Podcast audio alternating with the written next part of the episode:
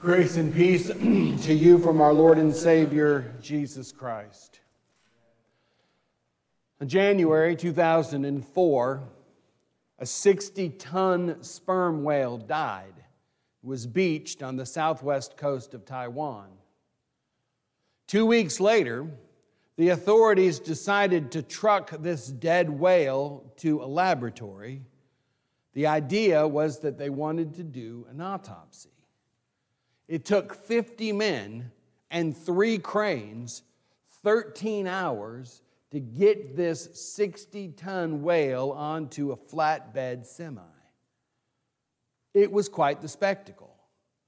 People poured out from all over the sides of the country and the streets to watch this spectacle of this 60 ton whale being driven through downtown. And then it happened the whale exploded. Boom! Ichor and gore everywhere. It blew up.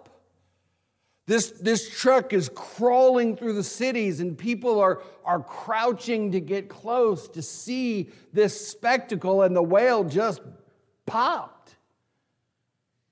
Now, this, is, this technically is not unusual. You see, whales have very large in, internal organs. And I don't know if you've ever noticed, but whales are airtight, they're watertight, and they have really tough skins, which means that the animal will putrefy on the inside far longer than it will to take the outside to decay. So the, the internal organs liquefy and putrefy, and then all of a sudden, boom, exploding whales. Now, normally, normally this happens in a kind of demure way. Usually, the, the animal will, after a certain amount of pressure builds up, they will lose some of that, that pressure through its mouth or its blowhole or other assorted holes that whales might have. Karen told me it was the only word I was allowed to use, but it would, they would sort of seep, right, instead of explode. But if you take 13 or 50 men and three cranes and damage the skin and put them up on a flatbed trailer, you damage the skin and all of a sudden, exploding whales. And sometimes life's like that. You just, you don't know what you're getting into until it's too late, and all of a sudden, things have gone wrong, maybe even horribly wrong. You're just going about your business, and boom, exploding whales. And maybe it's not a whale. Maybe it's something significantly messier like the end of a relationship, or a premature death, or a stock crash, or a child's death, or a layoff, or the Russians invade. Today we continue our sermon series on witnesses to Christ. Today we go to John chapter 18 and meet Malchus. Malchus is an interesting cat. He's really, for the most part, he's just going about his business. He's just doing what he's told. He's a servant. He is not his own man. He's going about his all his business all by himself, doing what he's supposed to be doing, and all of a sudden a whale explodes. All of a sudden he's just doing his job, and all of a sudden he's got this crazy fisherman with a sword trying to lop his head off. John 18, Judas, who betrayed him, also knew the place because Jesus often met there with his disciples, and Judas, having procured a band of soldiers and some of the officials of the chief priests and the Pharisees, went out with lanterns and torches and weapons. It's quite a band he's got there. He's got Roman soldiers, a crowd of Roman soldiers who, who control the, the Roman government, officials of the chief priests, the chief priests who control the temple, and, and some of the Pharisees who control sort of the religion of Israel. It's, it's like the Supreme Court and the Congress send the FBI out to arrest Jesus. And who's leading them but Judas? And what's Judas up to? Betrayal. And betrayal leads to chaos. John chapter 18, verse 10 Simon Peter, having a sword, drew it and he struck the high priest's servants and cut his right ear clean off. All four of the Gospels talk about Peter with the sword, but it's John who tells us who the servant's name is Malchus. I'm sure Peter was trying to do much more than just cut off his ear. It's the problem with, with fishermen turning into murderers. I guess it kind of takes a little bit of practice. I'm sure he was swinging and trying to do a lot more damage. In my mind, I see Malchus doing this. Did you just come out away with a sword? Where's my ear? He's just minding his own business there. He's doing what he's supposed to, and the whale explodes. You ever had a, a sudden mess in your life? It's just boom everything is fine, and then it goes boom, and you're doing everything in your power just to survive. Your mind running a thousand miles an hour. Have you consulted the bank? Did you change your diet? Called the attorney? Tightened your budget? Gone to counseling? Been arrested? Invaded by Russians? Lost a home to fire or flood? Don't give up. Don't give up. Don't ever give up. Because control is clear. Who's in control? Who is, who is really, when it's all said and done, who is really in charge of our lives? Is it you? Not really. Well, I'm sure you can decide on what you're going to have for dinner. You can decide where you're going to live to a certain extent, what kind of a job you're going to do. Judas and the Jews and the Romans appeared to they think that they were running everything. And I say appeared because it appeared. Christ is really in control. As we talked about on Sunday, Jesus is giving up. He is giving himself up. He is giving himself over to the will of God the Father. And it's he who is in control, not the Romans, not the Pharisees, not the Sadducees, not the priests, certainly not Judas,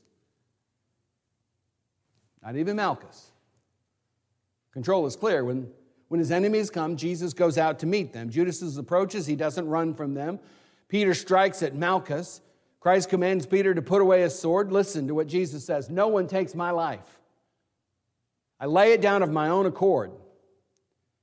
Though the powers of darkness rise against him full throttle, Christ is in control. This entire, this entire life of Jesus has been according to, to his plan, not theirs.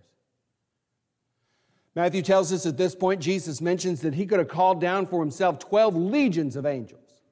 A legion in the Roman Empire was 6,000 soldiers. You do the math, because I can't, because that's why I talk for a living. Math is hard. 12 times 6,000 is 70, I wrote it down, 72,000 angels.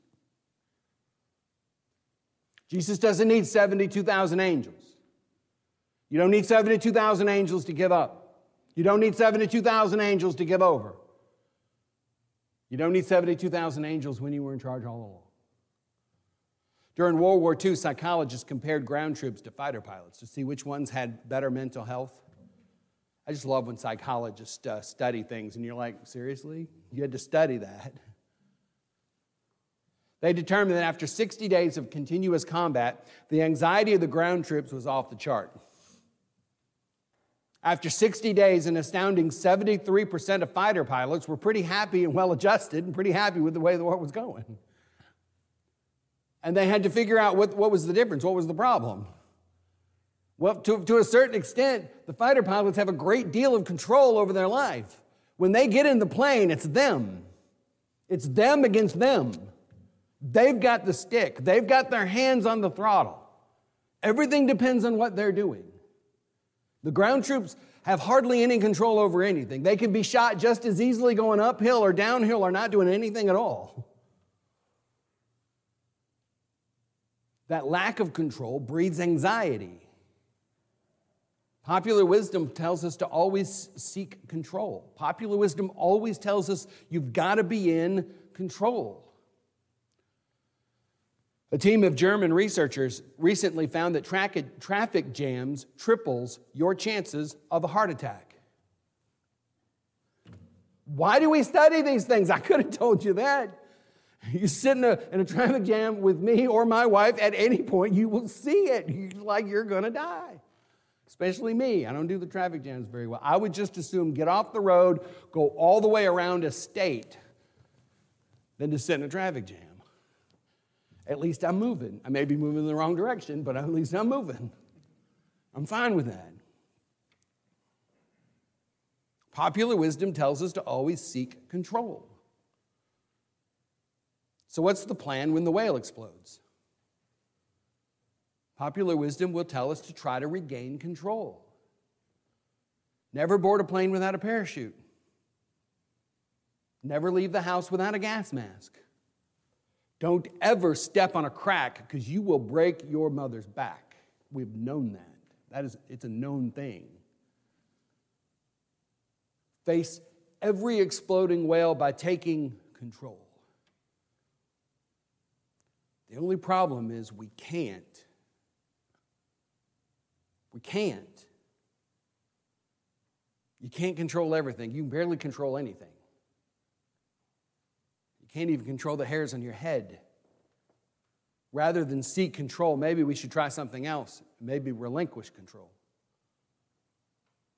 Take a page out of Jesus' book and give up to relinquish ourselves unto the plans of the Lord God Almighty, resign as CEO of the universe, and give our entire mess.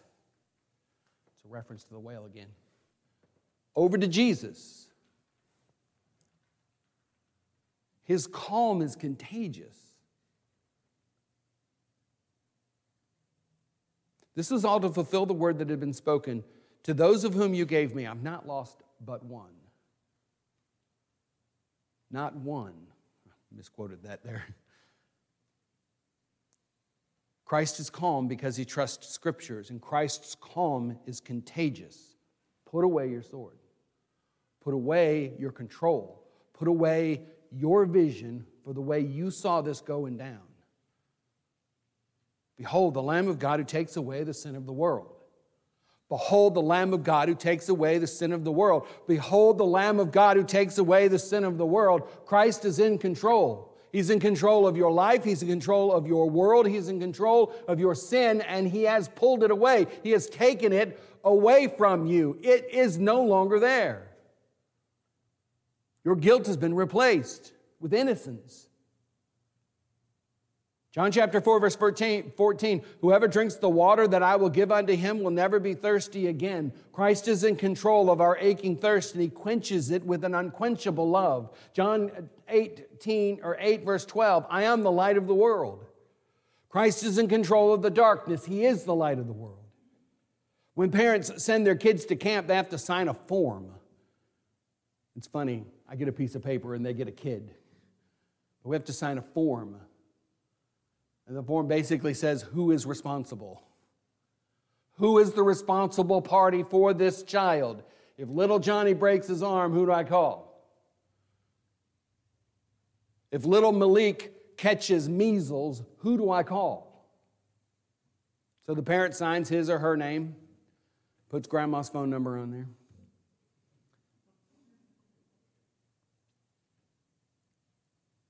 Christ is in control of our lives. He wrote it in His own blood, baptized us for the forgiveness of our sins and a guarantee of our resurrection from the dead. Our eternal life is sealed in that baptismal water. Jesus took full responsibility for us. And when the whale explodes, Jesus is the responsible party, not you. It is his job to see us through the disaster.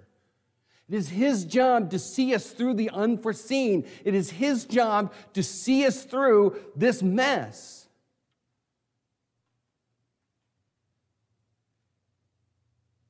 There's one thing true about our lives we are either heading for a mess, we're in a mess, or we just got through a mess. Where are you? And no matter what happens, you do not have to become hopeless. You do not have to become anxious. You do not have to be faithless. Stay calm. Because even in the face of uncertainty, Christ is in control. God is in control. When the whale explodes, Jesus delivers perfect peace. He reaches out his hand to heal and to reassure that we are his people he is our God. And he can bring healing. Don't believe me? Ask Malchus,